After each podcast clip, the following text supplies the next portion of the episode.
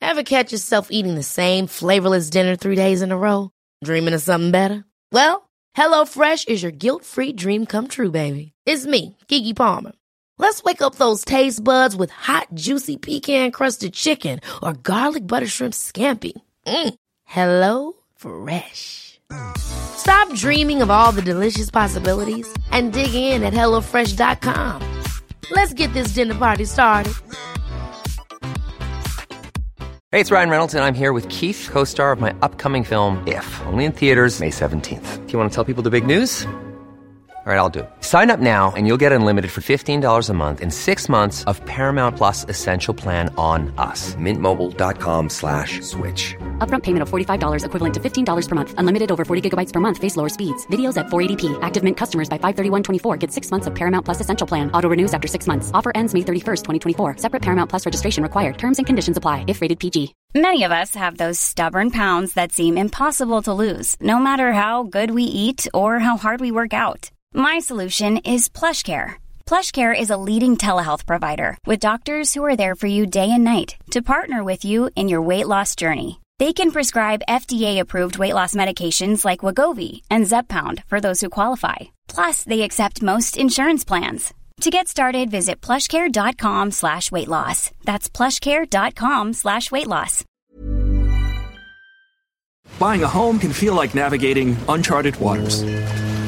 Redfin agents can help. They'll answer your questions with honest advice so you know exactly what you're getting into. They'll also help you tour as many homes as you want and show you what it takes to make a winning offer. With a Redfin agent on your side, you can sail straight to your dream home. Local expertise from Redfin. That's real estate done right. Tour subject to property and agent availability. Virginia Office Falls Church, VA 844 759 7732.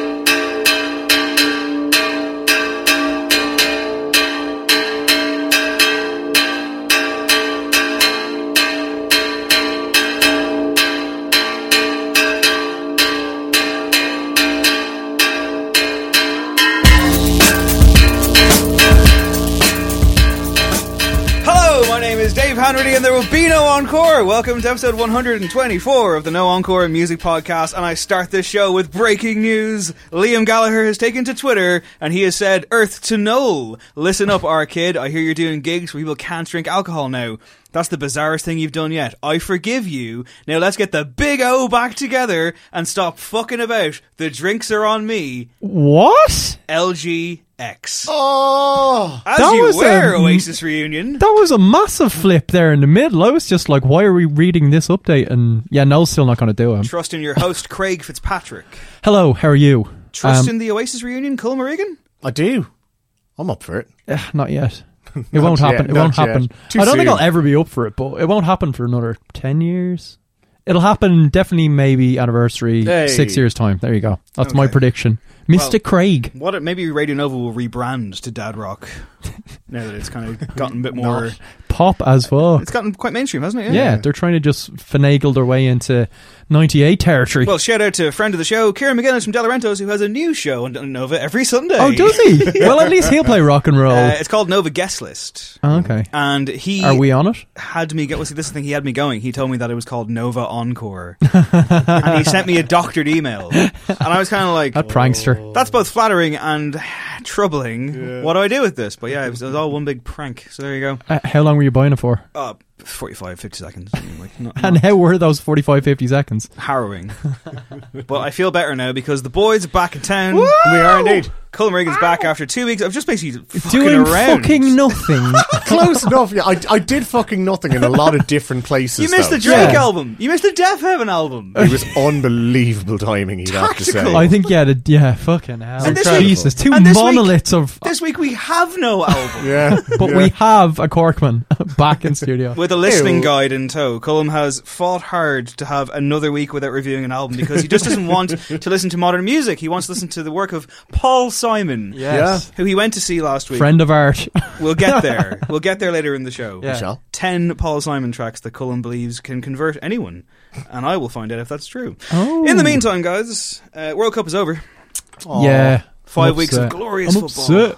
Four more years to wait. Was it the best ever that we have witnessed in our living memory? Mm, might have define been. what, what, are the, what are the Uh, parameters? most entertaining, not the best in terms of quality. I think it's the most entertaining I've, Yeah, quite, I've seen. quite possibly. Certainly, there was a lot more surprises than normal. Unfortunately, that does mean also that we didn't get perhaps the best players, especially Yeah, involved but- in the latter stages. But yeah, no, no, no. I thought it was great. I think if it was booked like professional wrestling, they did a really good job. Or written like the series of a TV show. But uh, 94 and 98 will always have very special memories for me. Uh, 94 being my first, you never forget your first. Never forget Sure. the first. Yeah, me too. But Uh, 98 being like just kind of like this summer of football, and it was really, really Yeah. cool. And the bird camp. As I said goal. last week, Vindaloo was out. and It was all happening. It was the whole all- punk thing was kicking off. It was very enjoyable, so with the World Cup, and we'll return to that in the news in a moment or two. But first of all, uh, a big non musical moment, but worth mentioning, I think. Uh, Christopher Nolan uh, action adventure film, The Dark Knight, turned 10 years of age this week. That's And terrifying. I, it is pretty scary. And I would like to take this opportunity to remind everyone that it is, in fact, a 3 out of 5. film. Oh, oh, here we go. That's right. And that's why I don't host a film podcast, but I'm not wrong. it's four. Yeah, Point because your four. musical five. verdicts are always on point. I'll have you know. What, what are your major problems with it? Just very briefly. It's so long. It's totally overwritten. The dialogue is terrible. Um, what else? The dialogue's alright. Um, it's it's a bit- fine for that genre. It's like. kind of stupid, really. Uh, it doesn't make sense. At the end of the film, uh, the, the oft quoted line Spoiler alert. uh, Five dead, two of them cops. Who are you talking about, Gary Oldman? Lots of people died in this film. What are you talking about? And Jonathan Nolan was asked that in like a web chat once, and he was like, "Oh, I'll explain that someday." But he's too busy making the dreadful Westworld TV show, so That's not dreadful. it's fucking garbage, mate. Three out of five. Oh, Uh, Heath True Ledger was stars. great. Aaron Eckhart was great. It's all right. It's watchable fluff, I guess. When Nah, stacked it's up good. next It's better. to than wa- it's more than watchable. when stacked up next to Dark Knight Rises, it's a lot better. Well, yeah. That's a bad movie, yeah. but uh, Batman Begins is the best one. Um, I probably agree with you. Yeah, begins is the best. Yes. Okay. Yeah. I agree. I agree. I've I've done the calculating in my head. Yes, you're right. Into Round the, the numbers. into the music news this week, and back to Russia on Sunday for the World Cup final, which France triumphed over Croatia 4 2 in a bit of a fun indoor football kickabout. uh, the referee did his, did his level best to make sure that Croatia were not winning that trophy. Mm-hmm. What a Yeah. fucking asshole that guy Really was. was. Yeah. What can you do? Although, Going back to the fucking ugh, I'm not gonna Pogba, do it. though, Uh, mate. He was great. Pogba goal. The best. As my friend and Joe Rudy Kinsler said, injected into my veins. the, the best was Dun- Dunphy afterwards being like, Souness! I didn't see Souness. Was he? Oh my god, you've never seen a man like grit his entire body. Like he Did was- he say anything nice? No, he was like, oh, I mean, like, pfft, you should have scored that first shot, maybe. Like, he, he can't. Oh, Dunphy went the complete opposite way. He was just like, become a in player. the last 90 minutes, he became a world class player. It's Yeah. like, what the fuck are you talking about? It's like, he's, he will never be the same person again. He dabbed with the World Cup, Yes. which was dabbed with everybody and everything. He dabbed with Macron. He dabbed with his teammates. What a lovely pronunciation. He dabbed with Really good. constant Insta stories from the pitch. I'll tell you one thing and one group that he did not dab with Pussy Riot. Although, did you see Kylian Mbappe High give him five. a high five? Yeah. Yeah. He's the coolest Mbappe's 19 year old I've amazing. ever. Like, he's in his Uh, own world. He's, young. just- he's like, he doesn't know any better. He doesn't know what a dreadful band Pussy Riot are. Yeah, it's true. One of the worst bands I would say that ever. Ah, That probably happened. shouldn't be your biggest takeaway from Pussy Riot, though. No, but see, this is my problem with Pussy Riot, right? I mean, like, they I. interrupted the World Cup final. That- that's my that's biggest upsetting. problem with Pussy Uh, Riot. Well, the reason I'm talking about them is because all four protesters from the band rushed the field during the World Cup final in Moscow, and they've been sentenced to, fif- sentenced to 15 days in Russian jail. Not enough, if you ask me. Um, no, in fairness, right, they claim responsibility for doing this and said it was a Fucking right-wing protest. Dave over Let here. me explain. they said it was a protest of Russia's political and prison systems. Uh, they had listed demands to the Russian government, which included free political prisoners, end illegal arrests of protests, and allow political competition in the country. I agree with all of those things. Absolutely. Absolutely. However, Bravo, sir. However, they're a band. They have chosen to uh, protest through song, which I once overheard someone say in a coffee shop, and I wanted to defenestrate myself. As regards Pussy Riot, much like the Sex Pistols, you can come at me all you fucking want, mate. With your, it's punk. It doesn't need to sound good. I'm sorry. No, if you're going to it purport probably to be a should. musical entity, Pussy Riot are trash. Well, I think to be fair, I think they, absolute garbage. I think they usually refer to themselves as kind of like an art collective. yeah, pretty they are much, more isn't of an it? art. Like, excuse my naivete, but do they are they one of these kind of collectives Yeah, with it's a sprawling thing, huge? So, like, Like I'm, I'm really bad at identifying these names. Like I mean, were any of these people we would recognize? Yeah, Probably- yeah. There, was- I think there was a couple of them that may, may have been subjected to uh, Brendan Brendan, O'Connor. O'Connor. Brendan O'Connor's Oh, uh, Lovely famous- girls. was that one of grilling the- interview on Oh, that was RT. Ol- Ol- Olga and Petya, was it? I, I think. believe they're the two. Maybe, yeah. And they had, a, possibly, I they had an can't remember. interpreter. And to be fair, Which like, Olga, who knows? they Good came across. God, that was fucking They came awful. across very well. They did, yeah. And they're not bad people. They're just a bad band. They're good people. They're, yeah, they're bad at music. I'm sorry. And like again, I mean, I'm sure people are listening, being like, "No, Dave, you're completely missing the point." I don't think I am. I, I understand the point, and I agree with the points, but like. I'm sorry, it's like a fucking embarrassing flash mob by a bunch of five year olds. Nah, And I think also, it's a bit more. I'm than sorry, that. but uh, uh, in interrupting the sanctity of the World Cup final. Don't mess with the World Cup. I did like. get very like it wasn't I'm, in I'm Russia, usually guys. quite It was right in on. FIFA land because for five weeks Russia was turned into FIFA. Yeah, I was surprised The they weren't country. like tried in you know in front of the uh, FIFA court, the infamous FIFA court that travels the world, just arresting people for nothing. Gianni, Gianni Infantino just judging people for wearing inappropriate socks Do you know or what drinking country- non-authorized yeah, sports it's mainly drinks. sponsor Do you know what related. country he's from? Infantino? Yeah. Italy? Italy. No. Really? I thought so too. I guess we're all a bunch of racists. Oh, He's Swiss, Okay. apparently. Makes sense. Unless I Right. read that does wrong. make sense. Yeah. But, uh, Last guy he was- said it was the best World Cup ever, but he Blatter would was say as well, that, right? wouldn't he? He said Yeah, the oh, first World Cup he was in charge of was the best World Cup ever. Surely not. Shocker. Dejan Lovren also said that he was one of the best defenders in the world. Look how that went for him in the final. Not great. Poor old Dejan, Poor mate. old Dejan. Christ. But um, yeah, look, I hope Pussy Riot get treated fairly in Russia. Probably won't happen. Ah, well, to be perfect, I uh, like No, listen. Uh, but fo- football saved everything. It's fine now. Russia's fine. I, I was talking about it at the time. No, no, no. Like afterwards, I was saying like, you know what? They have an international reputation and so on and so forth. So I think people were very closely monitoring, you know, what their jail sentences would be and blah blah blah, and how they were treated. yeah. If they were just four randoms.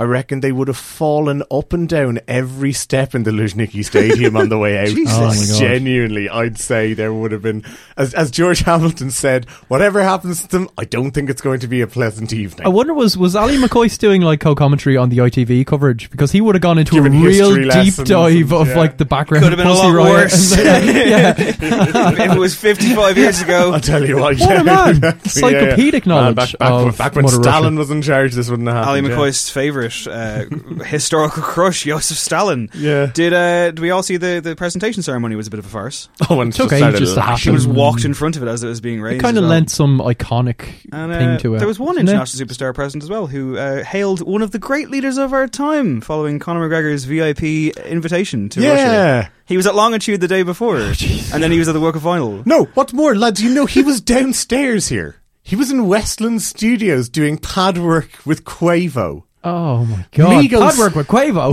Migos, stro- Episode title. Migos stopped by Westland Studios over the weekend and uh, yeah, Downstairs in this very building. Do you know who else was here, Craig? Apparently, Who? Who? Solange. what? I know. Apparently. Yeah, and Tyler the Creator. These are unconfirmed, we- but like I've seen the photos of Migos downstairs. I know they were here. And yeah, what's more, Conor McGregor stopped by to, to hit some pads before jetting off to Russia. So. None of us went to Longitude. What a because We're very old for that festival. Yeah, it's true. Uh, the aforementioned Rudy Kinsler, who I work with, is 21 years of age, and he felt too old at the festival. He also sounds like a shadow of his former self this week at the Joe Desk, which is quite People entertaining. at that age aren't allowed to feel too old for It's really anything. upsetting, isn't It's- it? uh, this- Vanilla you know- Jones, friend of the show, said it as well. She's like, I'm too old for this festival now. And I'm like, you're 20 fucking I know, two. I know. Like, let it go. It's rough. But I didn't go. Uh, I heard it was really fun, though, apart from all the things that you would expect to hear. usually is, to be fair. Kids being kids. Yeah. I have no judgments. Exactly. But I just kind of feel like, you know, It's a good lineup as well this year, so yeah. great lineup. Like, this Yeah. is the. Uh, our Sonic architect, Eve, went to the Sunday and said Anderson Pack was awesome, Sampha was awesome. Also, like, I- as you guys know, I'm not a huge social media person, but was Post Malone just literally stood at the gate taking a photo with everybody that walked in? Not only that, he did a trad session in Temple Bar. I saw so many people with photos of Post Malone that it was just like, are Getting they in all hand, actually him, or does he have just ten lookalikes wandering a field? I Like, assume Post is like bigging up his Irish heritage. Is that a thing? Oh. I'm guessing. ah, I don't He know. looks a bit Irish. He looked, I like, don't he know. looked like he was about to fall asleep in all the photos. So you He know. had a pretty funny thing on Twitter this week. I think it was the, the guys from that Queer Eye show, the Netflix Mm-hmm. show. Um, I guess people are they were like, "Oh, we've just started filming series three, or it's coming soon, or whatever." And like a lot of the comments were like, "Get Post Malone on, get Post Malone on." And one of the guys kind of quotes him and went, "Why is everyone always asking us to get Post Malone on the show?" And Post Malone replied and went, "It's because they think I look terrible and I smell funny." and he goes, Aw. "Love the show, keep up the good work, lads." so Post Aw, Malone probably Post coming to Malone. Queer Eye. and Oh, Let's nearly- see. I'd watch that.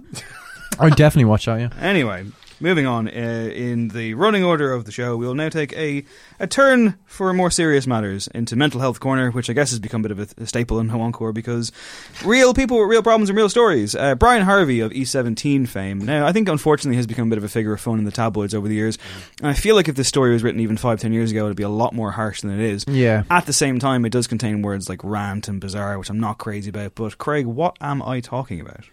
Uh, yeah, so he's uh, appeared in a kind of uh, YouTube video where he's talking um, about a shadowy group that has been plotting against him, apparently, uh, forcing him to stay indoors. Apparently, he hasn't left the house in a long time. He says, I've been a prisoner in my own home for about five years. Uh, just seems incredibly paranoid. He's going through a lot of stuff. And yeah, I get like it was an 18 minute long video. Um, bizarre is what it was called here, but he was yeah clearly agitated. Um, he announced he would launch private criminal prosecution against his unnamed foes, uh, which he hopes uh, to finance through a GoFundMe page. Um, and he also said that he has clones um, that are going to go to war for him. Um, so yeah, he's really not in a good headspace. Um, and yeah, like he has been that kind of figure of fun for a, to- a time, I guess, mainly based off that story of him running himself over, which initially sounds like quite a funny thing because what was it? He ate too many baked potatoes or Yeah, something and yeah. was throwing up, and then fell out of his car and it rolled over him. Yeah, and then there was, you know, there's also the takeaway from that is, well, was this intentional? I mean, like, again, who knows? But for whatever reason, that was, and often still is, cited as a, a bit of a fun jape. it's like, Yeah, really it's like, not. no, that's not a And good thing. Not only that, but I mean, like, we don't laugh about, we don't laugh at Anton Yelchin, No. who died in horrific, but no less, you know, strange circumstances when his car rolled down his driveway and pinned him to a fucking wall, Mm-hmm. killed him at the age of 27 or whatever it was. So like that's the thing. I mean, you want to try and find the humanity here, and just because what the guy wore a fucking funny hat and he's seventeen, I guess like he's it's like like ha jokes. But again, I- th- I this guess was this was- written by was- like the Star, and by their standards, it was kind of tame. Yeah, and like when he was getting this kind of coverage, I mean, that story uh, about him being run over was back in 2005, and as you say, a very different atmosphere and a very different tone taken towards these kind of stories, and people were just a lot more ignorant. Not that they're not quite ignorant now, but But yeah. maybe we're yeah maybe we're less ignorant in Europe. Someone who thinks that we're more ignorant in America, and why would you think that? uh, is Francis Bean Cobain, who was in Ireland this week in Kildare of all places? Colin, why was that? Uh, it was the opening of a Kurt Cobain exhibition at uh, the Museum of Style Icons in Newbridge Silverware. I have to pause here for a second and yeah, note. with the, what sentence is that? no, no, no. Do you know what? I've said this sentence before. At a live show. Yes, that's right. Yeah. This is the second Kurt Cobain exhibition at the Newbridge Silverware Musician Museum of Style Wait, Icons. this isn't the same one. No, no. This is a different one. This is the second one in the past nine months. Like, soon Newbridge is going to be a pilgrimage for Nirvana fans. They're going to be graffitiing the Whitewater Shopping Centre like they do that park bench in Seattle. Uh, anyway, yeah, she was there um, at a, uh museum exhibition that's been curated by um, Cobain's mother and sister. And she's kind of commented that it's actually quite interesting, I suppose, for a lot of Nirvana fans because it shows a very different side to Cobain than Courtney Love would have known, indeed, that Frances herself would have seen or would have been around. Um, but she has said, yeah, that in America, uh, mental health and addiction struggles are particularly taboo, and uh, says that in Europe it is a little less so, but in America it is very, very frowned upon. That kind of surprised me. I mean, It I would- really surprised I would have me. thought Yeah. that we were all moving towards this kind of social progressive thing. Now, granted, there's obviously a lot of opposition to that in general, but still, I thought the- I thought it was a generational. But thing. what's more, as well, I thought I that think it is a generational thing. Well, there's no doubt about that. But as well, I always figured the United States is where, like, you know, people's cats have therapists. Like, yeah, they, I, Oh, I yeah, you would've watch too just many American TV shows, you pussy, like like that kind of thing. No, no, no, no, no. But as in, But like, even like- no, but like- like- as in, like, going to see the shrink is so normal in the Mm. states. Uh, Uh, They seem like a people that are more generally forthcoming about their own personal feelings Hmm. and stuff, and they're m- maybe slightly more expressive. I mean, this is very generalized because, of course, the US is very different depending big. which coast you're on, whereabouts you are, and like yeah, um, and Europe perhaps, again. perhaps as well, what tax bracket you're in. oh yeah, very From- much so. Yeah. Um, and Europe, I mean, are, you know, is you know France the same as Ireland? Probably not. So these are kind of Yeah, interesting. Americans but love it says a talking lot about about, I Europe. guess, her experiences. It must be crazy being the child of Kurt Cobain and having to deal with that. Like, Oh it's my just God. can you imagine? Because like, what a fan base of just Like th- the intense love people have for this guy that's like passed away, and you're like, I don't know. That that must be a really really tough thing to live with. Well, she's gonna, Intense. she's going to try and follow in his footsteps by getting into music properly. Yeah. Friend of the show, Nadine O'Regan, was down at this exhibition and I guess news conference or kind of talk, I suppose, and spoke to Francis Bean Cobain for the Sunday Business Post. Had an exclusive story that uh, Francis Bean Cobain has in fact signed a two-album deal with Columbia Records, and the first of those albums is on the way quite soon. No idea what to expect, No. Oh, No, not at all. No clue. but uh, quite the legacy to try and you know. Yeah. Yeah, no pressure now. Yeah, even her mom knew the way around a tune or two, so Maybe uh, she'll do something kind of outlandish for the release.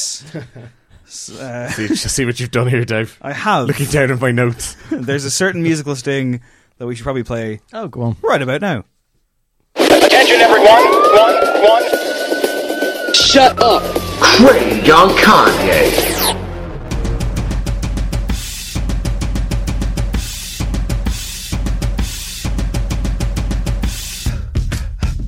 Yes, the Wyoming Project.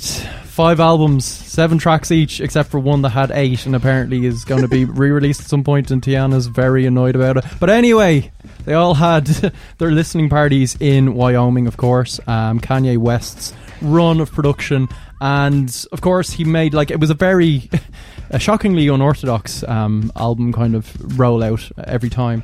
Um, not much in the way of publicity, bar him being on Twitter and saying various things, and these huge gatherings in Wyoming where he was kind of holed up, where he, he invited lo- lots of rappers, lots of different stars, uh, like Chris Rock were there, um, all that kind of community of yay heads, including Jonah Hill.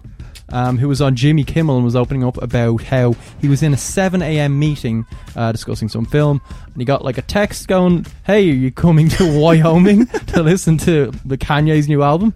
and his boss was like, "You should probably go." so he did. He went, and he just got on uh, like a private plane with two chains. He had a great time. He had a great time. Of He's a course, big he ha- Kanye did. fan. He's a humongous Kanye fan. Yeah. Was he wearing his Robert Downey Jr. glasses that he wore on Kimmel though? Because He God, was- he was starting to look weird. He's not yeah. into he's- those glasses, no? Huh? Not into the glasses, no? No. What about all his Certainly tattoos? Not do, you, uh, do, you, are you, do you fear he's got some of the trappings of fame? a little bit. Yeah. Yeah. Yeah. Yeah. yeah. Well, he said that the experience was particularly great. He thinks the album's awesome. Uh, however, he g- he ran afoul of a family member after going to this and being so pro Kanye. His sister gave him shit for a week because Kanye wore a MAGA hat, and you know Jonah Hill kind of brushed this off and said to me, "It would feel like a bad Andy Kaufman swing and a miss. I don't bail on people right away. People fuck up and do stupid things. You shouldn't bail on everybody right away. And this guy's given me so much. He's my guy. Here, here. Here, fucking here, Jonah That's Hill. a nice sentiment in talking general, though, isn't it? sense. This It's- thing it's- of it's- just like cancelling everyone. It yeah. should be pointed out that immediately before that, though, he was like, "I didn't realize it was controversial to go support Kanye," and it's like, "Hang on, you're telling me you're a Kanye West fan, and this whole thing passed you Maybe by? those maybe those glasses aren't prescription. He just doesn't know how to read Twitter. Like, I mean- I don't know what's Maybe going you on. can focus on." a to be page fair, when I through saw the this, I, yellow when I saw tint. Jonah Hill talks Kanye on Kimmel, I was like, "This is gonna be fucking garbage." But if you actually watch the clip, he's quite charming. yeah, he, yeah, I was impressed. Seems uh, like a he's a good dude. massive um, Howard Stern fan as well, so we've a lot in common. Oh, Always goes down well with you. Mm. Yeah, Are yeah. you still listening to Howard Stern? no, I haven't listened to him a- about a year, but I still love the guy. Wow, Yeah. Just hidden depths, you know. but yeah, worth checking out. am vast, Check I out Jonah contain Hill and what he has to say about rap music. Yes. Uh, or if you would like to do a different activity, one that I assume Colin Regan is, is already trying to source online, drinking. you can dr- you can drown your sorrows with the Nationals official beer. Yeah, uh, they've teamed up with a Danish microbrewery to create reality-based pills. Um, it's taken from uh, a quote from Karl Rove, George Bush's or George W. Bush, as I say, uh, his former advisor, and it's the excerpt that's used during "Walk It Back" uh, from their most recent album. The Uh, quote is Karl Rove saying that reality-based community is not the way the world really works anymore. Boy, Yeah. boy, was he in for a wake-up call 14 years later. I know, yeah, right. um, but yeah, so they've they've named it after that. Um, it is, as the name would suggest, uh, a light pilsner because Aaron Desner says that we like clear and crisp beers when we come off stage and need to cool down. Whereas uh, Matt Berdinger will take a, A full lukewarm- bottle of wine. full bottle of wine during the set. Now, uh, Colum, there, this is a Danish microbrewery. Yes. Uh, can you please, in your best Scandinavian tongue, tell us the name of the E CEO? Oh, I didn't have a look at that now. Oh dear. Um, Just go uh, E for it. CEO uh, Mikkelborg Bjergsu. Pretty good. Good, yeah, this is yeah, the- I'll buy this- it. This is the pronunciation episode. So and anyway, by the way, I just I had a look last night because you know these are the sort of things where I'm just like, I wonder who else has done this, and it turns out everybody. I assume Kiss are in there, are Every they? oh yeah, but like no, every band. Yeah. Oh, Dave, the Cortiners had their own beer for the tenth anniversary of I don't know one of their albums. Uh, like you know, they probably only sell the beer in Manchester anyway. It's like the Rifles. Can you remember the Rifles of I like remember the name, Soccer yeah. AM guests in 2003 fame. they had their own beer. Every band you can think of has brewed their own beer at some stage. And it seems like the only one that have been really successful is Iron Maiden because they teamed up with like it's called Trooper, is it? Exactly, yeah, yeah. But basically, they teamed up with Robinsons, which is like a massive pub chain in, in the UK. It's pretty much like Weatherspoons. Yeah. And so they not only made their own beer, but had it sold in about 500 pubs from day one. And uh, yeah, it's the only one that's really I worked. guess, I guess for most of these bands, it's not too like expensive or. Oh, It's do you not- think they charged them? Come on. no, no, do you know what I mean? Uh, Like it's it's not a huge commitment even for a brewery to be like, ah, yeah, we'll just stick an old label on this, and it might get a tiny bump in publicity. I mean, Exactly, yeah. Uh, like Chris Kamara has one. God. Is it called Unbelievable? It's what is it called? It's, called some, Jeff. Some play, yeah, some play on that. Should yeah. we do one? Unbe- unbeerleavable. It's actually that's what it's actually called. It's Unbelievable. unbeerleavable. Now you mentioned it. Yeah. Amazing. Yeah, yeah. Yes, we limited should run do for the a World beer, Cup. but not right now. And no encore beer. What would it? What would it taste like? I don't know. Regret. Sorrow. Jesus sorrow, Christ. Can you bo- remorse. can you bottle ennui? Like, yeah. Yeah, we'll, we'll, we'll Quite try. malty as well. It's quite hoppy. Remember that guy in that bar recently, and I was like, "Hey, what's that red ale like?" And he was like, "It's pretty hoppy." And I was like, "Okay." And then I'll, I'll sure I'll, I'll I'll give it a go. Why not? And then I drank it. and He was like, "Pretty hoppy, don't you think?" And I was like, "Yeah." And then I went to like get another one. He goes, "Do you like it? It's pretty hoppy." And I was like, "Can I just get another He's, he's beer?" really pushing the hoppiness here, I isn't he? don't know what that means. like, Pursuit of happiness. uh, oh, fucking hell! Okay, fine. Let's move on to. uh, shall we start with the review? You went to see. Oh, yeah. Um, up and coming uh, young musician cutting his teeth. Uh, Yes. With an outdoor show at the Audius. Yep. Uh, Did I right? Paul Simon. Yes, I did. Uh, last Friday night. Before you talk about the gig, did I tell you that I went to the press conference for that? yeah, you did. Yeah, I remember that. It was fucking hilarious. I was talking to you at the time because we were like, "Who's it going to be? What's it going to be?" We went to a mystery press conference Yeah. at like on like a Monday morning, and like I wasn't supposed to work that day. And my editor was like, "We think it's going to be the Rolling Stones. We really want to have someone from Joe at it. Can you do this? I'll give you like you know a split shift." And I was like, "Fine, okay, cool." And I went and I got there, and we're all kind of crowding around, and it's a who's who of random entertainment journalists in Dublin that I don't know, but I know I Electric suppose Can and Electric Ken was there, yeah, and a few others. And Peter Aiken walks in and walks up and, like, matter of factly just starts talking about Paul Simon. And I was like, that's a strange introduction for the Rolling Stones. Speaking of, where are they? And he basically just, like, did this kind of weird, like, Paul Simon played at the RDS back in like 1975, and it was a hell of a gig, one of my favorite I've ever been to. And uh, it's an incredibly incredible privilege, and I'm delighted to announce that the second last stop on his like last ever tour before he retires Yeah. will in fact be at this famous venue. Blah blah blah blah. And then he just goes, "That's it. That's the announcement." What? As the sound of a lot of uh, video cameras unclicking was made. So, I mean, an, an auspicious start for Paul Simon. it was it was a, quite an odd decision to make that announcement uh, in such a dramatic way, considering that he'd like played three arena a year ago. Um, the other thing is as well when they have those press conferences that they always say like you know photo opportunities, and you're like of whom, like because he wasn't there. The program of Paul Simon. yeah, did we just have a chance to take photos of stuff? What, yeah, room, what like- were they suggesting? I, of Peter Aiken, I'm not sure. I really don't know. the the tea and biscuits that they Yeah. put out. Yeah. The Anyway, spread. what, whatever they did in terms of promotion, it worked because it was very, very busy last week. Maybe it was just that People turned up. no, no, no. As in, like for as I say, for a guy who played three arena and as far as I recall, did not sell it out a year ago. This It- was significant. is it the fact he's made that announcement that he's I calling say, it I a day? Think it, I think it Yeah. is just the, the, the farewell tour sort of a thing. Um, and even then, though, like he's kind of he said, "Oh no, like I mean, I'm done with touring. I'll still play." And you're like, gigs Right, in so- sequence around the world. Venues of different sizes. well, you see, no, but this is this is the thing. You see, like he is like genuinely Trickster by the sound He's a of it. trickster. Well, there, there's a bit of that, yeah. But no, but he's also so uh, prone to doing like, say, like a month long residency somewhere, or obviously like reunion and collaboration gigs. He toured with like Sting for a full tour there a few years ago. They Yeah. did a collaborative he, uh, thing. He hasn't even hit the road to Shaggy yet. He'll That- obvious- that yeah, gloriousness he'll is still to obviously come. like do stuff with Artie before he finishes this run, and who knows if we'll see something else Or, uh, there. or Coolio, who announced uh, gig in Rathmines today. Oh, oh exciting. yeah, Coolio played a Leaving Rat Cert Mines. disco. What's the venue? The Bowery. Um, Oh, the, at the the night Bowery. that I, uh, the year that I did my Leaving Cert, Coolio played a disco afterwards. go. Percuvio. No, I didn't. I was. I think I was away.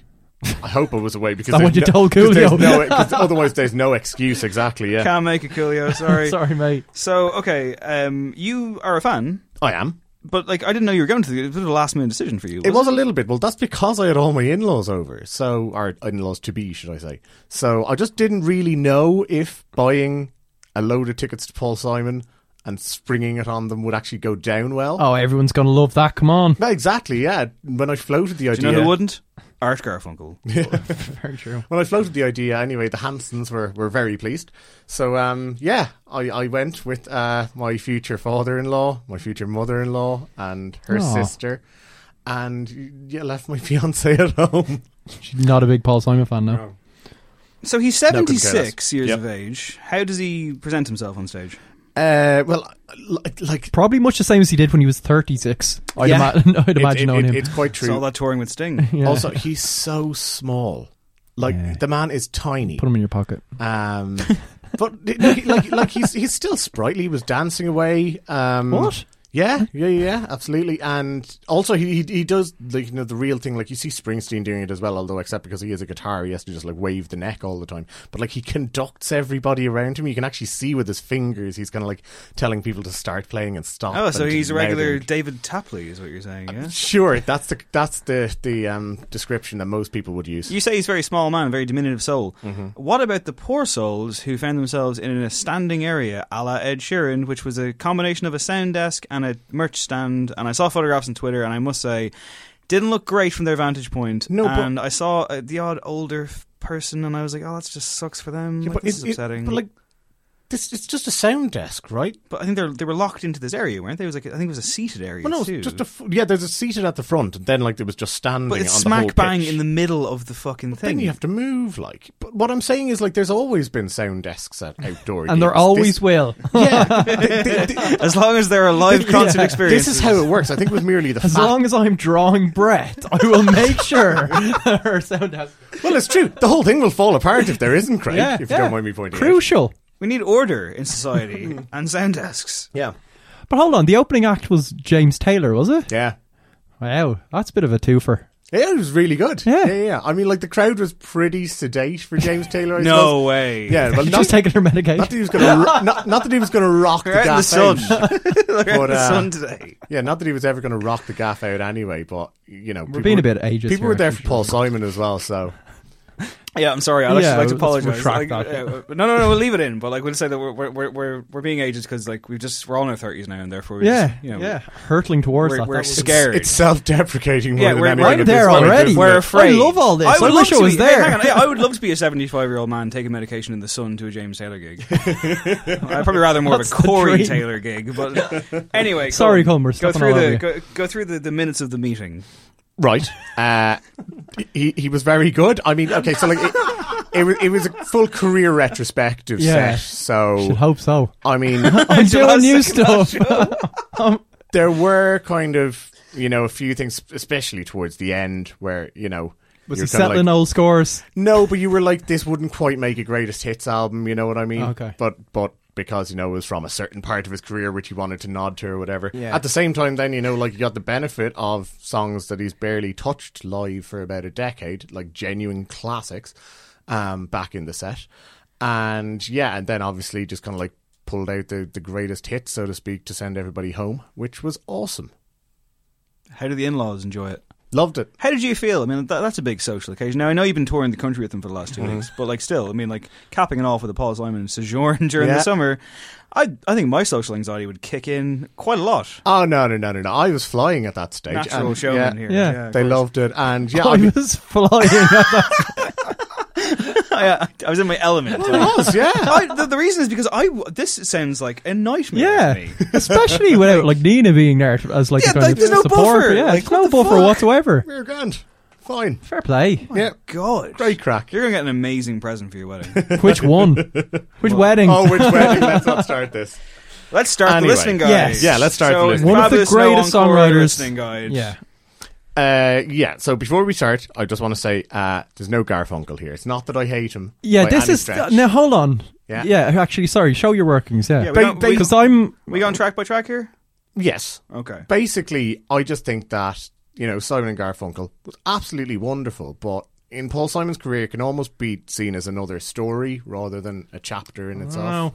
And I, I, when I went into the playlist and I didn't see The Only Living Boy in New York, I went, what? Spoilers Mm. for the playlist. Well, Well, we- it's a he's Simon just said. and that it- Garfunkel song. They're not in here. Yeah. which I think is one of the greatest songs ever written. Listen, but I- yeah, you're, it's a fair point I- to say. I- it's crazy that they pr- officially broke up in 1970. Yeah, I know. It's absolutely And have insane. just been bickering and doing occasional quick, shows ever quick since. capsule two sentence summation here. What was the what, what what was the big problem with those two boys? For anyone who might not know, Oh, well, they just kind of drifted apart, basically. I think they both resented resented each other's talents as Yeah. opposed to.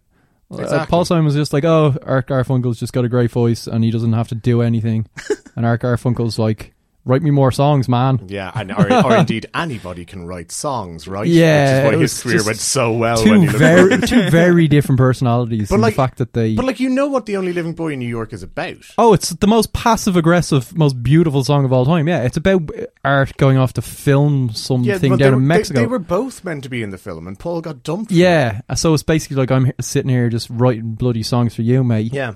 So anyway, no Garfunkel. So It was we're starting gorgeous. basically uh, just after they broke up. Yes. uh, Paul Simon's first album. After that, a self-titled one, and uh, this is from it. It's called "Me and Julio Down by the Schoolyard." Papa said, oh, if I get that boy, I'm gonna stick him in the house of detention. Well, I'm on my way. I don't know where I'm going, I'm on my way.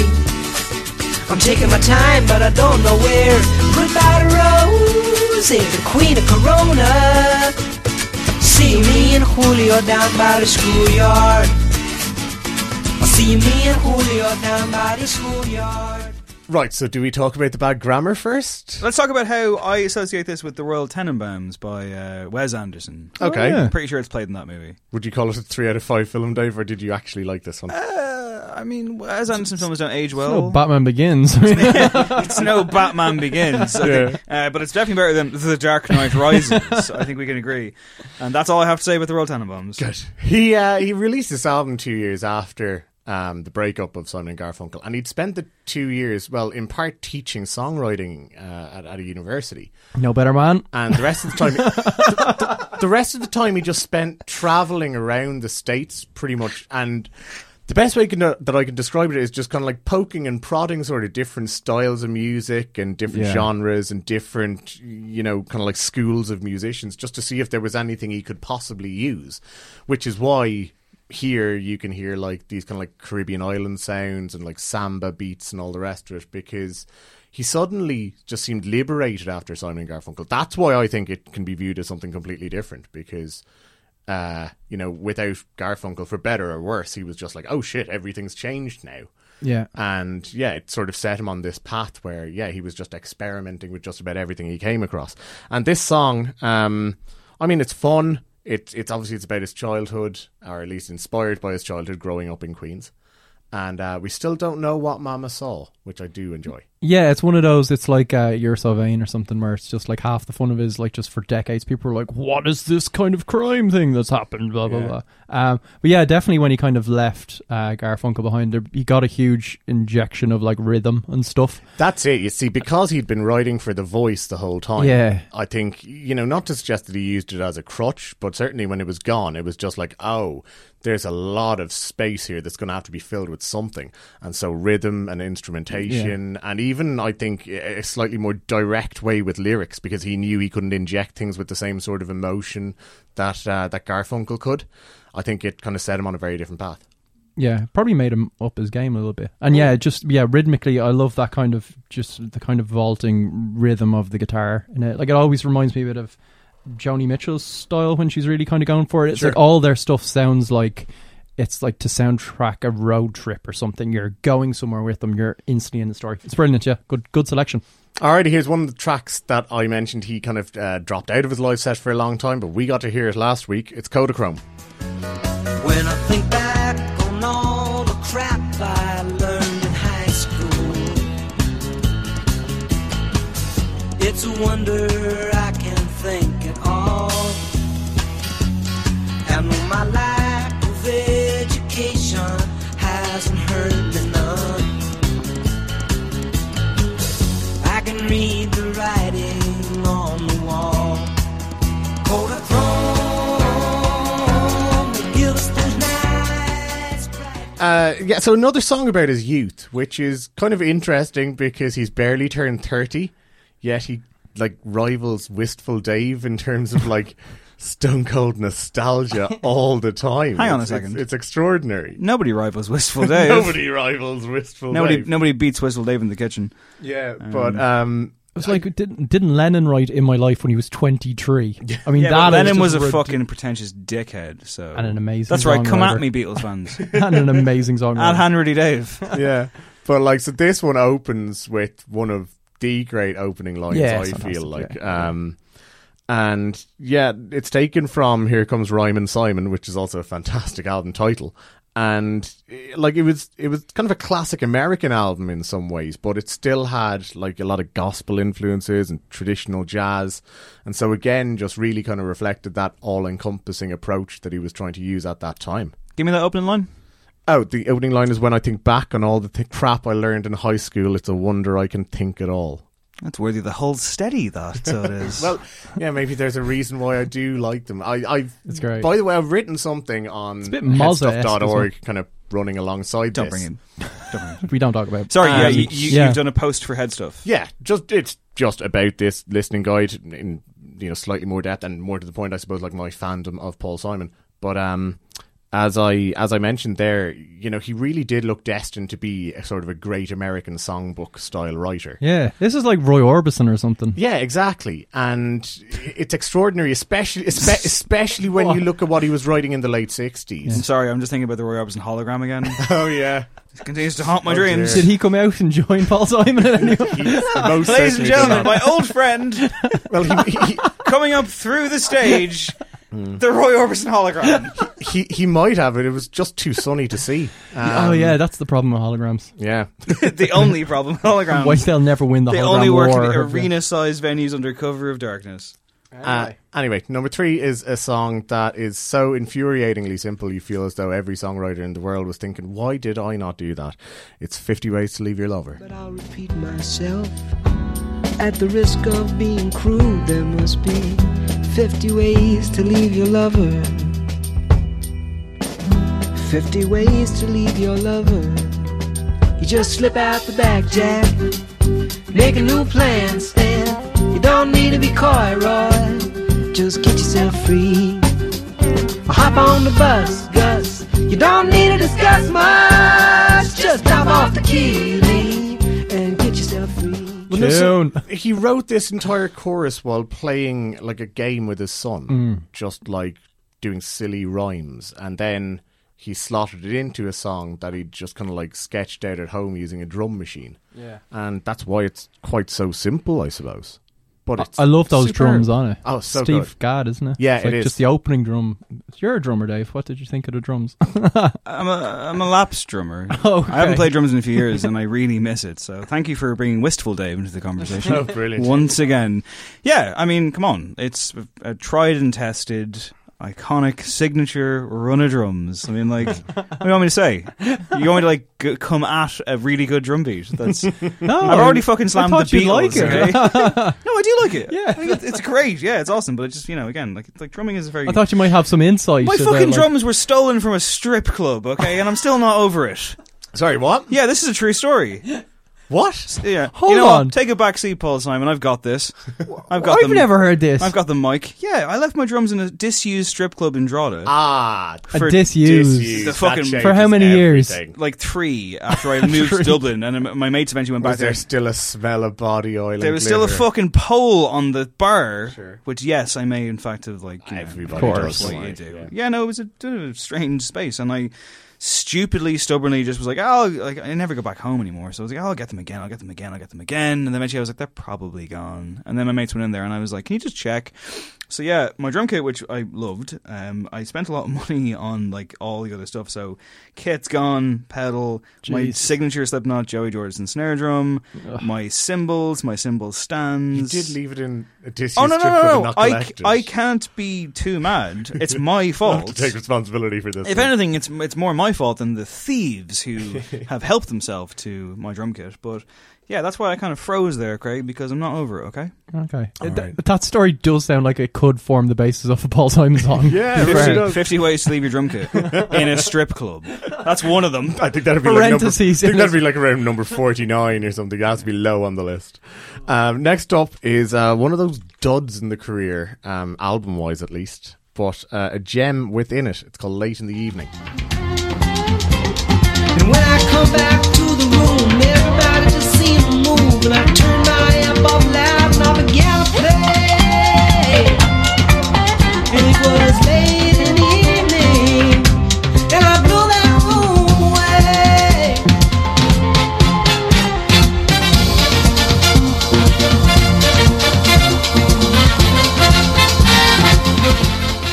Yeah, so One Trick Pony was actually a film that Paul Simon starred in. Uh, it was terrible. Um, Hmm. What was the plot? I don't know. I don't even know to be perfectly You honest. can't call it terrible. Can you? Universally panned. yeah, Like critical. no, it was absolutely destroyed. He like- was good in. uh, It was Annie Hall, wasn't it? Yeah. Was that- he was. Yeah, he kind of out creeped Woody Allen.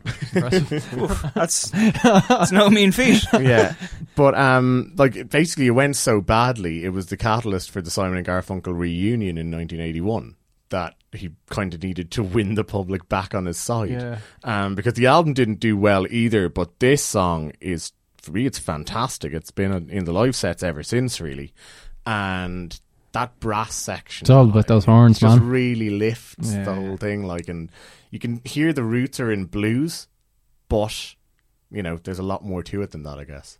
Yeah, I think he based like it based it on Mystery Train or something like that. And yeah, it has a. It's very simple and stripped back. It's kind of like deconstructed funk or so, uh, something. And then yeah, it's just it's once the brass kicks in, you're you're away. And then, of course, uh, after that Simon and Garfunkel reunion, after another flop of an album, we get to his masterpiece, uh, the title track of which is here at number five. It's Graceland. The Mississippi Delta was shining like a national guitar. I am following the river down the highway through the cradle of the Civil War. I'm going to Graceland, Graceland, to Memphis, Tennessee. I'm going to Graceland. Poor boys and girls. The hardest thing about doing this listening guide, obviously, was not to just put all of Graceland in here. I've tried to Yeah. show restraint. Um, Boy in the bubble, mate. but it's an absolutely extraordinary album. It opens with Boy in the Bubble, as Craig says. But no, for me, this song is perhaps where the American and the South African influence marry Yeah, best. Yeah, I think definitely. that, you know, at other points of the album, either they're actually used intentionally, antagonistically to go kind of against each other, or, you know, he leans further in one direction than another. Whereas here, I think they, yeah, they just meet perfectly. And I mean, we could go for hours on the album itself. Well, what I would It's ask just such a- is, uh, with the assistant guides, I mean, we try, if possible, to also lend them to not just fans but newcomers. Mm-hmm. And you know, to be fair, I'm not the biggest Paul Simon guy in, in terms of sheer ignorance. Hence, me um, confusing the earlier song, not realizing it was by the two lads, despite the fact that your narrative was in Mm. that vein. But I'm not too proud. I'll, like I'll admit that. I'm not going to ask Eve. Good man. I'm not going to ask Eve to edit that out. it can stay in. I'll expose myself. Okay, it's fine. But my question is because Graceland's often cited, as you say. Mm-hmm. If you've never heard Paul Simon before, is it an album to go to, or is it too? Given what you just said about you know, like it's the it's the, the marriage of it all. Is it too tough for a newcomer? Oh, no, or can a no. newcomer just very go, accessible, Fuck it, I'm in. very No, accessible. It's so accessible. No, the marriage is with the South African vibe here. You went to South Africa during the middle of a cultural boycott for that matter. Imagine he did that now, like, or imagine, uh, you know, the equivalent star at that time yeah, just did no, it. now. it, It's it, just it, like- it's- it's absolutely insane. problematic. Steve Van Zandt had to talk the ANC out of killing him or something like that. It Yeah. was absolutely crazy. Don't like. skirt over that. What's the story there? Uh, so basically, I mean, yeah, there was a UN cultural boycott of South Africa, and Paul Simon went against it. Um, Didn't Quincy Jones tell him like it's fine, man, just go? Yeah, yeah, he And told- he's like, thanks, Quincy. See ya. apparently, of course, like asked all his black friends. the great like, constant, Quincy Jones. Well, before he'd even got to Quincy Jones, it was Lauren Michaels who was like the patron saint of this record, the producer of SNL. yeah, that's an interesting because story. he's tried to start uh, another show. It flopped after like two months, and Mm-hmm. so he was stuck with this band leader who he'd taken from SNL, who now was out of a job. And he said, "Well, look, I'll tell you what. Go down to my friend Paul Simon. His office is just in the same building." And she played Paul Simon this tape that she'd found somewhere of South African jive music, and he was just like, "Right, let's get on a plane," basically. And he went off, not a single note written um, proper, just like guitar in one hand, suitcase in the other, and just hoping to find some people in Soweto that could help him. and not get killed. yeah, and I, you know, like when they went back on SNL, um, as luck would have it, he was performing with Ladysmith Black Mambazo uh, on the show. The record company decided to push the release of the album back by a couple of months, and he was like, "Oh fuck, it, we've got time now. Let's get into the studio and record the next song, which is Diamonds on the Soles of Her Shoes." And I could say, ooh, ooh, ooh. As if everybody knows what I'm talking about. As if everybody here would know exactly what I was talking about. I'm talking about diamonds on the soles of a shoe.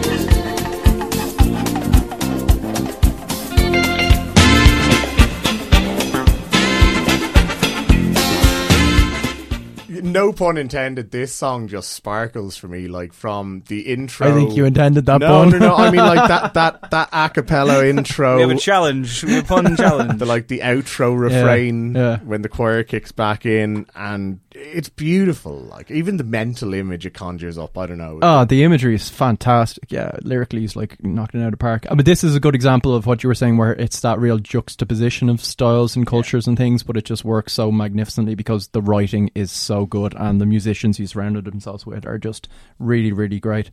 throughout this album, to be fair, the the detail in in, in his writing is extraordinary. Um, you know, to mention Graceland a few minutes ago, and last week Carlo and I were discussing uh, that lyric of um, "Do you think I didn't notice how she brushed her hair from her forehead?" Oh yeah, she, Referring comes she to comes how- back to tell me that she's gone. Yeah, yeah, that's what referring I'm- to how like divorce was imminent at that moment Yeah, because so you know it's good. just one of those details that you only pick up after years of marriage. To Carrie Fisher, actually, the only Yeah. the only man who was married to Carrie Fisher in her lifetime. Um.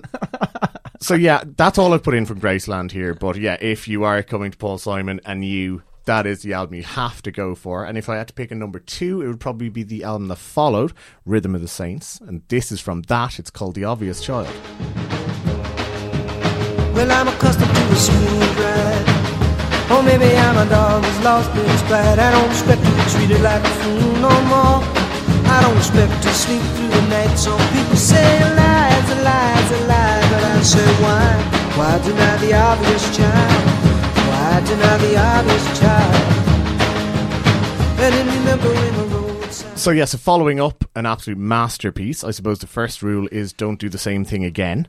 And he just switched continents basically. He went to Brazil and brought in a lot of that cultural appropriation. You say? Well, see, this is the thing. I We're mean, finding a bit, uh, very problematic person in the music industry, and I'm glad that you've uh, done this expose, this, Expose, this yeah. investigative journalism. Uh, it's about time that we brought this guy bang to rights.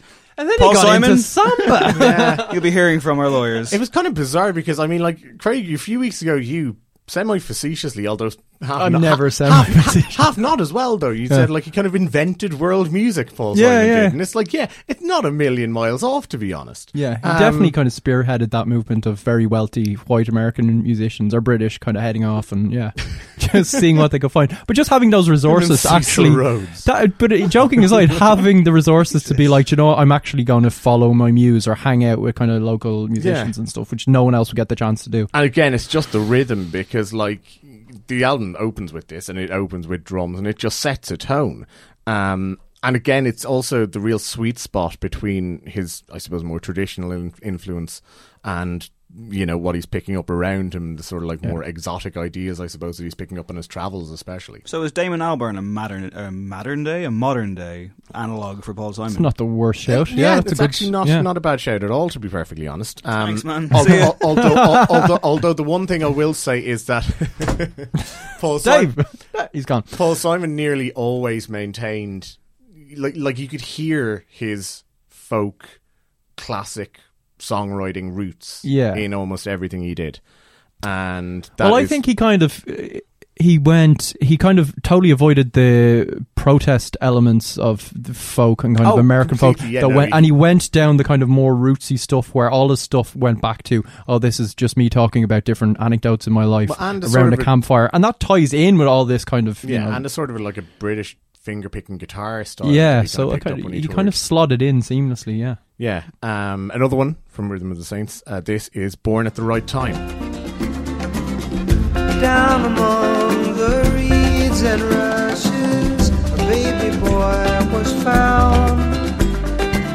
His eyes as clear as centuries, his silky hair was brown.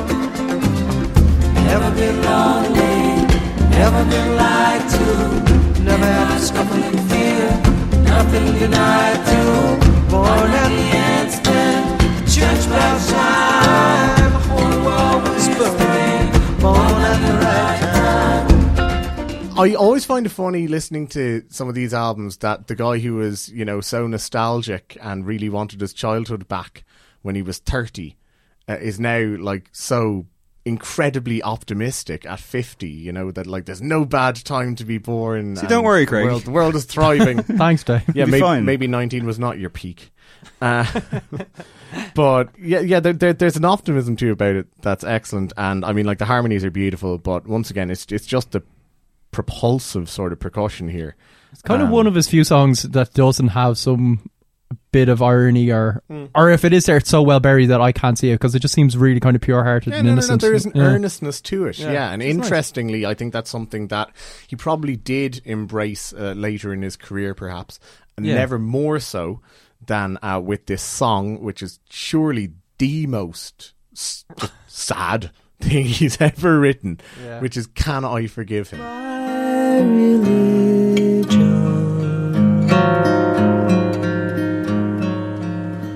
asks me to pray for the murderer's soul. But I think you'd have to be Jesus on the cross to open your heart after such a loss. So, this was from a musical uh, called The Cape Man, and apparently it made Spider Man Turn Off the Dark seem like a success. Yeah. It was a legitimate disaster in every sense. And that's unfortunate because like like it clearly just wasn't suited to the stage. It was too complex a plot. Um, there were accusations at the time that maybe you know for a largely white theater going audience in New York, it didn't exactly tick the right boxes. Anyway, It was no Batman Begins. I mean, yeah, it wasn't even a three out of five No. musical. I'm glad that we finally like committed to the cultural touchstone that is 2005's overplotted, overlong Batman Begins. great ending though. The great the ending of that film is like the perfect encapsulation of Batman. It's all you need. That bit when he goes, uh, "I never said thank you, and you'll never have to." Yeah. And then that fucking awesome music. It's great. But as for Paul Simon, Yeah. Th- this is heavy going. Like you Oh, wouldn't. it's really see- tough. like, this is uh, one of those which I admire more than I will stick on. Yeah. I Oh just yeah. wanna, No. No. No. you And know, I've just- pottering I've- about the I've- house. yeah, I've thrown it in here to be perfectly honest, just to kind of you know give props to uh, a project that would otherwise be almost completely overlooked, Mm. and as well, I think just to show that you know he can do it. Yeah, I don't yeah. think these are muscles that he flexes very often. Do you think that he's totally overlooked in that regard, though? I mean, like, do you feel that you know? Because like, the, I think the general go-to Paul Simon is like, ah, song and Party Paul dance man." Simon. Yeah, of course. Yes, Yeah. I mean, like, Uh, do you think he wasn't taken seriously in that regard? No, I think he's always been seen as a I think I think serious he dude. was taken seriously, and you see, but that's one of the beautiful things, though, is that you know because he was like at times obsessed with kind of like rhythm and percussion and stuff like that. There was probably always a beat that would like distract people somewhat, I suppose. But his music really stands up to kind of digging through the layers, you know. Even even the songs that people kind of write off, like you know, "Call Me Al," for instance. People think, oh, you know, fucking Chevy Chase lip syncing and so on. But like some of those lines are absolutely incredible. Yeah. Um, you know, th- the, the guy can write and the guy can do kind of like empathy and sympathy and so on and so forth, like very few others, uh, like he does, does in that song. And finally, I finished with an album from 2011 uh, from his album So Beautiful or So What, which was kind of a return to form, I suppose, after what had been a barren few years. Uh, this one's called The Afterlife. After you climb up the ladder of time, the Lord God is near. And face to face in the vastness of space, your words disappear. And you feel like you're swimming in an ocean of love, and the current is strong. But all that remains when you try to explain is a fragment of song. Lord, is it me, Papa Lula? Oh, Papa Goo. And Craig, you mentioned the kind of irony and humor and so Yeah. on and so forth, and well, here it is in in just in spades, like Yeah. uh, this is almost like Randy Newman. I'm, s- I'd say Dave loved it. yeah, like kind of comparing heaven to the DMV and Yeah, it's chat, great. chatting up a woman with how long have you been dead? It's good. It's so Um, good. Yeah, it, Um, it, it, it's great. But just from a technical standpoint, the writing is like every syllable just flows so perfectly. Yeah. The internal rhymes and it's just yeah, great. And it has the the music itself feels like it's kind of shimmering. It's like this mirage. You can feel like the heat of the place or whatever. Yeah, and So what's don't more, know. I mean, I, I always I think imagine heaven was like kind of air conditioned, but whatever. as he's got older, you know, e- everything shaking everything his has head. that slightly I'm shaking more, my head, everything yeah. has that slightly more lived in feel. I think. Yeah. and um, yeah, this, that's a song that um, sums it up pretty well. So yeah, Thank you, Colum. That's Craig, it. Craig, heaven is an air conditioner sounds like a fucking Aerosmith song. It should be. does it? Uh, fine listening guide, Colum. Thanks, brother. And uh, Thanks, to, Omar. to reiterate, Colin has a write up of this post on headstuff.org, and we will put the Spotify playlist out on the No Encore Twitter account at No Encore Show and on my own Twitter account at Hanrudy Dave. If you would like to go through Colin's 10 track selection, uh, you can't at him on Twitter because he just won't reply. Probably true. So if you're annoyed with him, deal with it. And we're going to deal with five more contemporary tracks in that they've come out in the last seven days. Uh, let's take a number from the listening guide man himself, Colin Morrigan. Number three. Animal Collective, they're back with Hair Cutter.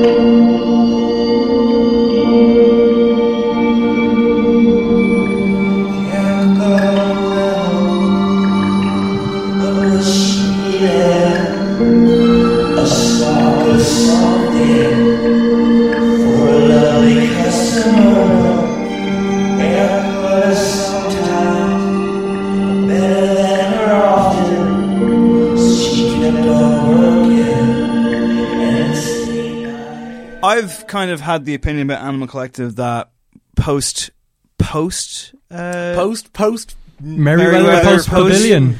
Post Merryweather, post Pavilion, there's not a lot here anymore. They kind of peaked with that record, even though Strawberry Jam might be their better album.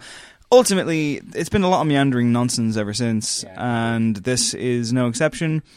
I kind of like the way it just stops dead, but that also makes you kind of go, well, I mean, like what, like what happened? Who pulled the plug? And how much was I enjoying it that I've, I'm that glad it's over now. I'm gonna be that guy again. It's a headphones track. Well, if they just Okay. put out like a kind of interlude or transition or That's what it sounds like. As Do you a know what I mean? single, Like, yeah. sure, it feels like okay. I need some context here. well, apparently we'll have it on a, on like a visual album that comes with this. Oh, they did that before, didn't they? And just no one watched or listened. Yeah, well, so yeah, they're working with uh, Carl Morphologic, Yeah. art and science duo of a marine biologist and a mu- musician. Is there a creatrix in there by any chance? Um, I don't, well, not by title anyway. Head of better. Um, Oh my god. yeah, the album's called Tangerine Reef. Um, it's the International Year of the Reef.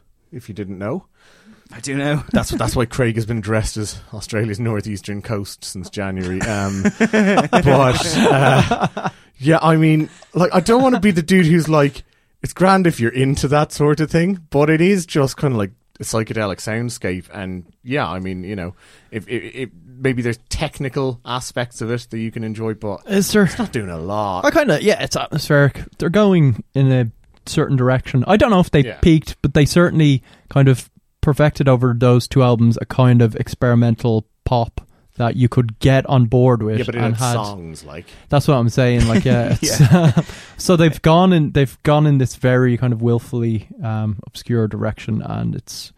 I'm intrigued if the whole album is or vis- visual audio extravagant. What is it? Yeah. Um, yeah, I don't know if it's all like this.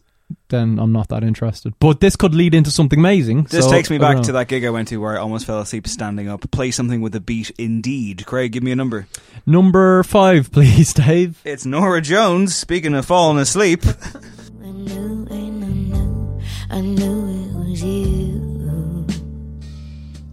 And I knew, and I knew, and I knew, I knew it was you. And I knew, and I knew, and I knew.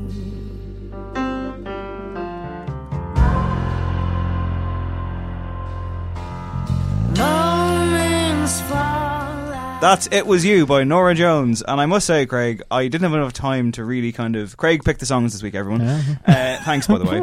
I didn't really have time to. I kind of- wanted. We actually, we should say at this juncture, I wanted desperately to pick the new song from Razorlight. I know. but it's not available in Ireland yet. No. So next week we, shall discuss. And we decided uh, not to go with four songs by Chance the Rapper. So yeah, uh, there was a Sigrid song in there, but I bumped it. I went with Craig's famous five, one of which was Nora Jones, and I was like, "Oh my god, a Nora Jones song! Fucking hell!" And you know what? It's not bad. she nails it's it. actually pretty good. yeah, it's very enjoyable. she's good. No, she I- I always had, like but, her. but it's, there's, there's just a there's a somnambulist thing going yeah, on. but you know here, what? This is But the, here- did sorry, you hear yeah. the previous single? This, no, I haven't. It's I'm. extraordinary. The I'm previous starting to think single she's been is- good all along, maybe, and I just haven't listened to any of it. No, the, no, the previous single is this kind of spacey, abstract sort of a thing. Like it's it's unlike anything I've ever heard from her before, and it's really good. Now it's not like this; it, it's a very different song in and of itself. But like this, yeah, it's grand. I mean, she is very good. She's got an amazing voice, and she obviously has the musical chops. Um, you know, she has the pedigree, as we all know. Um, there is definitely a level of like. You know, it's music for your mom. Like it's just, you know, if you, What? if you missed if you missed the Michael Bublé gig two weeks ago and you needed to make it up to her, you'll buy the Nora Jones album. So in we've Tesco or been we've been something. ageist. Now we're being I should defend my mother, who has Motherist. amazing taste and does not like Motherist. Michael Bublé. yeah, but but you know, but no, but you know what I mean. As in, like it's a bit dinner party music or whatever. Yeah, I don't get invited to that many dinner parties. To be quite honest, It's coming. If I went to a dinner party and this came on, I'd be like, "Fucking party started, Bop it. mate!" yeah. it beats Dido's White Flag for the one thousand. Oh, most certainly. Yeah, yeah. Stick on that Sade mega mix, would oh, you? Sade. and get the crisps out. Um, I like. Yeah, I- you can. Yeah, that's a good song. You can Go on, stick give me it to a, a- give me a it's number. Give me a Uh, number number. one. Rock and roll is dead. It's suede.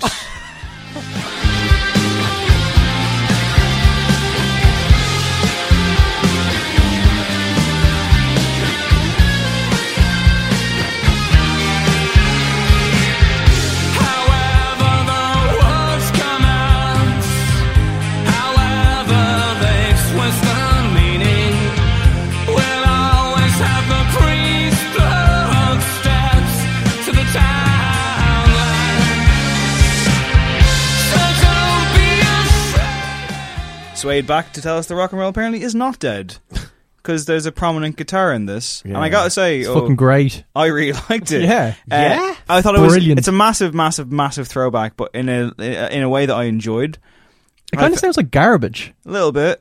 Uh, it sounded like the kind of song I'd be into when I was buying compact discs with my pocket money. I mean, I, I tend to agree with you on that, but I'm not sure I necessarily think of that as being a good thing. Like, Oh no, I think this is great. There's a hum of pub rock off this. I thought. What? Yeah, That's unfair. It's not fucking Inside by Stiltskin. There's a deep cut for you, listener. I I think the guitar and they are now butlerless. Um, is very good and elevates it way beyond that. As does um, Brett Anderson's just songwriting chops. I thought was really good. I like the kind of falsetto on the chorus. And the last single, The Invisibles, is more kind of sweeping and orchestral. Um, So it should be a nice mix. They've been great though since they got back together. Yeah. The last two albums were really, really strong. And they're talking about on this one going back to doing what Suede do best is just kind of like doing dirty, kind of dark side stuff. I should They've note it's come up called with this- "Don't Be Afraid if Nobody Loves You," which is great. I Yeah. love the sentiment. It's a great line. It's just cool. It's like Great it's line, the it's- sinister side of Suede, which I love. Yeah, i- it's one of the, I found myself thinking about it. I was like, "Oh, that's a really kind of powerful message," and then I was like, "Tough to live though." Not a Uh, problem e- that you have anymore. um, But it's good Colin. in rock for the the duration of the rock song. It's a good sentiment. album is out in September, and they will be rocking the uh, traditional uh, rock and roll haunt of the Borgosh Energy Theatre. the following month. So uh, I like it because I Oh. I'm don't gonna go damage and see the them. stage before the panto. Well, lads. I like it bef- because I believe in it. I think they have conviction here, and Yeah, that's they do. that's the difference. It has all the hallmark throwback sounds, but they sound like they're into it. So Yeah, that's they are. I, important. I will. I will good to say have 'em that back. because you know what? After about thirty seconds, I started to feel. Oh, is this going to do that manic street preachers thing where it's trying to crowbar emotion into songs? How would that- you define that? though? I mean, like, like, what is the fucking magic there? Like, how come, for example, the Manics it doesn't work? It Oh, I sounds don't know. and on this it does. Is Like, it is it just authenticity? What's I the don't- alchemy I- of this? Yeah, I don't know. I I think part of it as well is just that like. Well, I, yeah. To be fair, like I didn't necessarily like the song all that much, so maybe Craig should defend it I think more. this guy has something to say that he wants to say. It's yeah, like- yeah, it's and- vibrant. It's and I also think the fact that I mean, like the Manics, and I, I, I thought there was some good stuff on that last album, so I won't kind of slate them the same way. But I think the Manics have always had a certain level of they've had a, com- a comfort level of having a huge fan base, never splitting up, um, maintaining that kind of arena sized fan base and just doing whatever they want. So, of course, uh, complacency can set in. Suede um, went through a rough patch, released some really good stuff that got very little attention. Then, when they split up, um, they were all individually doing kind of interesting stuff, which was getting them nowhere. And to come back and be so kind of warmly embraced, I think, has really just kind of injected them with like, oh shit, let's not fuck it up this second time and let's go for it. So yeah, I think that there's real fire in their belly. And I guess to cap off our ageism, the Manics do sound kind of, you know, settling into a nice recliner chair on that new album, whereas Brett Anderson sounds like he just parachuted him out of the mid 90s here for some reason. Yeah, it's great. Maybe it's the production. I don't know. Up next, Cullum. Two numbers left. Two and four. oh, uh, four. Mary J. Blige. Oh, Mary. Only Love. Oh, Mary. Oh, look. Only love, only love. I'll sacrifice for your heart. I'll fight all for love, only love. Make your wrongs alright, 'cause I know you're mine. Only love, only love. That we share long souls, take me home. Only love, yeah. Can save the day. I'm telling, telling you. Only love got me feeling this way. Feeling this way. Only Love. So we go from Don't Be Afraid If Nobody Loves You to a much more emphatic and rousing song that I would never like to hear again. And I like Mary J. Blige. She's cool, but this sucks. I watched that video of her singing at Hillary Clinton a lot this week, uh, prompted by this uh, song being on the list. Um, it's not that. It's a disco song. It's grand if what you want is a disco song from Mary J. Blige. It's so- I'm not particularly. It's so plain. It's very, yeah, it's very like '90s disco. This Oh, right. sounds like it could have co- come out at the same time as the Suede song, but just in a vastly different genre. Do you know what I mean? It r- smacks of like the mid '90s, and yeah, it's. I mean, I love her voice usually, but this it does nothing for it, or there's nothing really she can wrap herself around. At least you It's- know she's not going to sing it at Elizabeth Warren or whoever runs. the Yeah, company. like it's big in terms of instrumentation stuff, but with no real tune to warrant it. Yeah, she's class. I mean, I think she played at Glastonbury class. last year, maybe, and she was just an incredible person to watch on stage. Like her mannerisms, She her was nominated for an Oscar as well, wasn't she? yes, Mudbound. Mudbound. yeah, Mudbound, which I yeah. Still haven't gotten around to like she's an all timer. She's a veteran. She's got some incredible songs. It's just a shame, you know. You have higher standards for Mary J. Blige, Yeah. but this is just Mary J. Bilge. Hey. And finally, it's time for over here. We'd pronounce it Kira. Like Kira. And we're not going to change now. so here's Kira with Level Up. Level up, level up, level up, level up. All this on me so yummy. All this sauce so yummy. No, you want this yummy. Yummy all in your tummy. Them old mistakes are gone. I won't do them no more. That's old news, that's new news. I done did that before. I turn nothing to something. My comeback on 100. Let's talk it, more action. You just gon' see, see coming. I just keep elevating. No losses, just upgrading. My lessons made blessings. I turn that into money. They gotta never settle. This view is so That is, of course, Sierra. First heard of her in 2005 when she dropped Goodies. She's got some great songs. She got that great song with Ludacris. Oh, oh yeah. And then she's kind of been around. uh, I, I got the sense she was going to be massive, and Mm. then she was just kind of mid tier, I suppose. But always had something about her.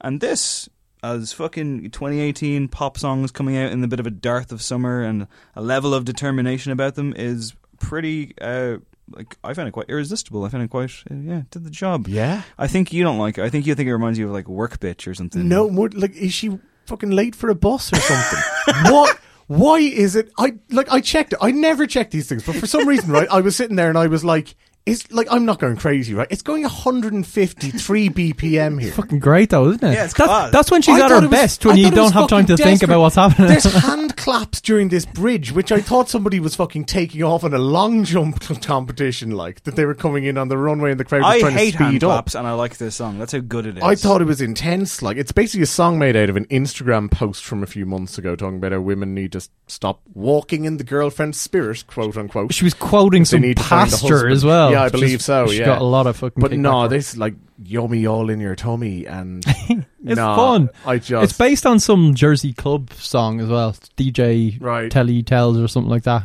he can keep it. fuck mate. it up or something. Um, and now I, I, I think it's uh, her operating in what is her comfort zone and which is the best place she should be, I which is didn't- really high energy, fun, not like Slow it down a bit. nah, fuck man. it, faster. uh, I think it's fine. It's good. Sultry yeah. end of things works for me. Thank you. This was, I yeah, I thought it was just insane. I thought I was going Back to get Nora Jones. I thought I was going to get chipmunk vocals. Like, um, yeah. Anyway, Nothing wrong with a few chipmunk vocals. Hard to impress. Colm Reagan's been a bit of a theme this year on the podcast. what, what what else did you listen to this week that may, maybe you, you did enjoy? you mentioned Sigrid, um, who dropped a new track. I think that's now finished her EP, which has come out in like monthly installments. the EP It's been- is officially put together. Yes. Yes, five tracks on Raw, um, which is quite good, worth listening to. Uh, Hold Steady dropped a pair of tracks this week, and the aforementioned Like the second one, Esther. Yeah, really good. And um, the internet dropped a banger as well called La Di Da. But of course, by the time that you hear this, uh, dear listener,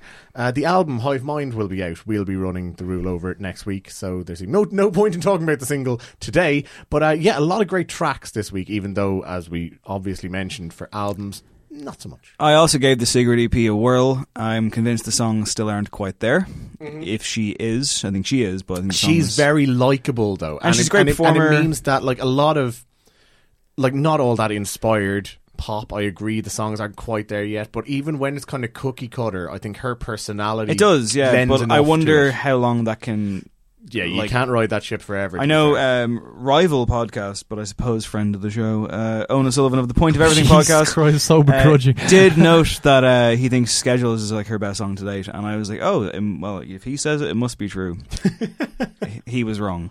Uh, as regards what else I've listened to, Muse have a terrible new song, which I'd recommend Oh, not fuck listening me, to. really, I haven't had a listen. And uh, I've gone back to the Blaze territory. I just found myself watching the video, listening to the song again, and I was like, I cannot envision a moment in the rest of my days where I will not be completely and utterly mesmerized by that combination of audio and visual. It is. Mick Pope called it the masterpiece of his lifetime.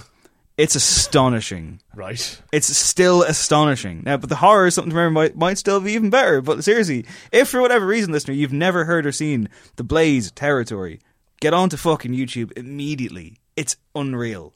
And surrender to The Blaze. Yeah, I've been listening to chances for singles he dropped. He didn't even package it like I mean that's long enough to be an album these days, but it's not even an EP or a summer pack. It's four separate tracks that aren't even Right. pair- like they're not together on Spotify, so you have to go look. It's really Oh, it's annoying. really annoying. Trent Um, Reznor would kill him. There was One an is- album supposed to be coming, and then he was like, no album this week. but No, here's just four there's random four songs. songs. Yeah. I might need security is very good. I love the sample on it, even though he kind of raps like Drake. The others are pretty good. Maybe a step up from the last record. I don't know if he'll ever get back back to acid rap. So the jury is still a bit out. And I also want to recommend a Japanese song from the 1980s, um, Mariah, and the song is Shinzo no T- Tobra.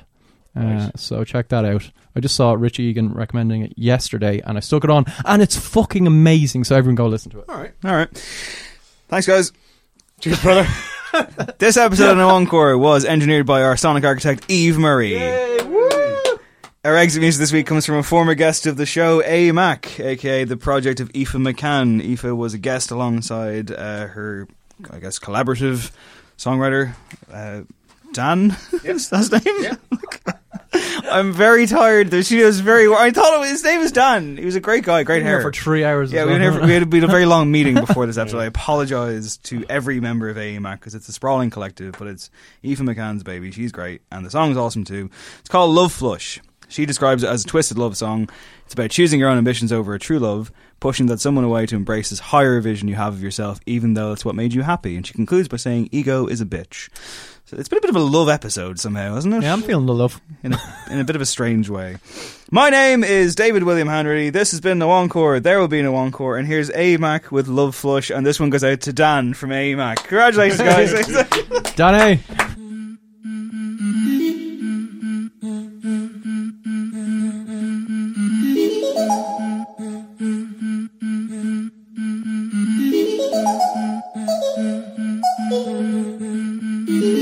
All I need is me, I'm all I need.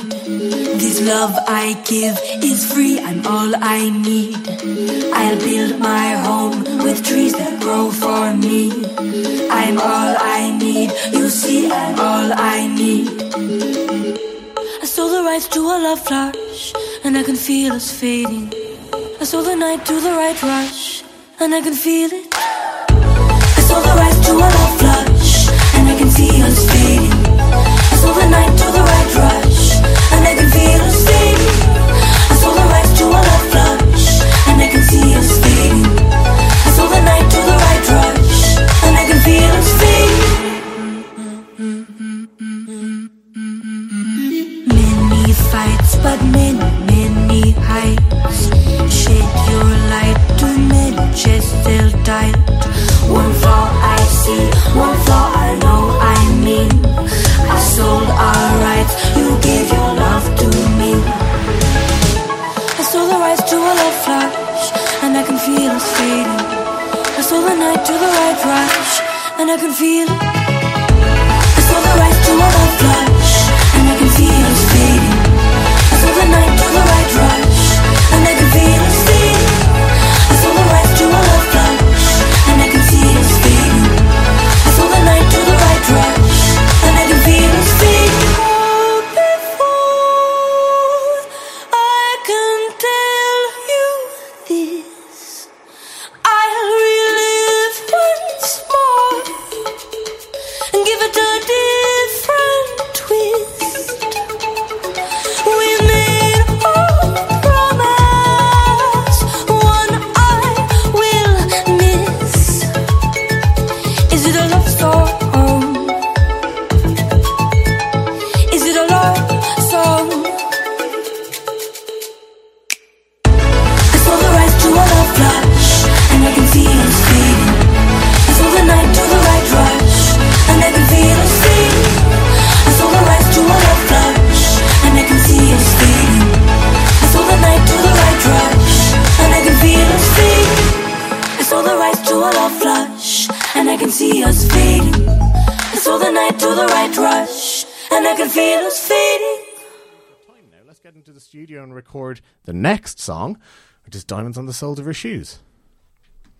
That worked out well. That was a great link. I know, yeah. It wasn't intentional. Yeah, Oh. I was, literally. I was like, I see where he's going, I- but no, does no, he no, realize? No, I was, I was literally like, is it on? It is on the list. This is excellent. That was, a, that was a phenomenal. That was so seamless. Well done. Well done, you. Eve, please use that as the outtake. Um, This podcast is part of the Head Stuff Podcast Network. Summer vacation, here we come. Yep, I packed the craft beers I got at Total Wine. Did you remember a bathing suit? No, but I did pack a bunch of summer wines whites, rosés, Zinfandels. Wondrous selection, helpful guides, ridiculously low prices, total wine and more. Ever catch yourself eating the same flavorless dinner three days in a row? Dreaming of something better? Well, HelloFresh is your guilt-free dream come true, baby. It's me, Kiki Palmer. Let's wake up those taste buds with hot, juicy pecan-crusted chicken or garlic butter shrimp scampi. Mm. Hello Fresh. Stop dreaming of all the delicious possibilities and dig in at HelloFresh.com. Let's get this dinner party started. Hey, it's Paige DeSorbo from Giggly Squad. High quality fashion without the price tag. Say hello to Quince.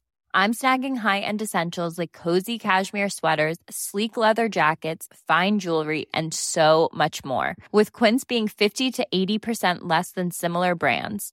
And they partner with factories that prioritize safe, ethical, and responsible manufacturing. I love that. Luxury quality within reach. Go to quince.com slash style to get free shipping and 365 day returns on your next order.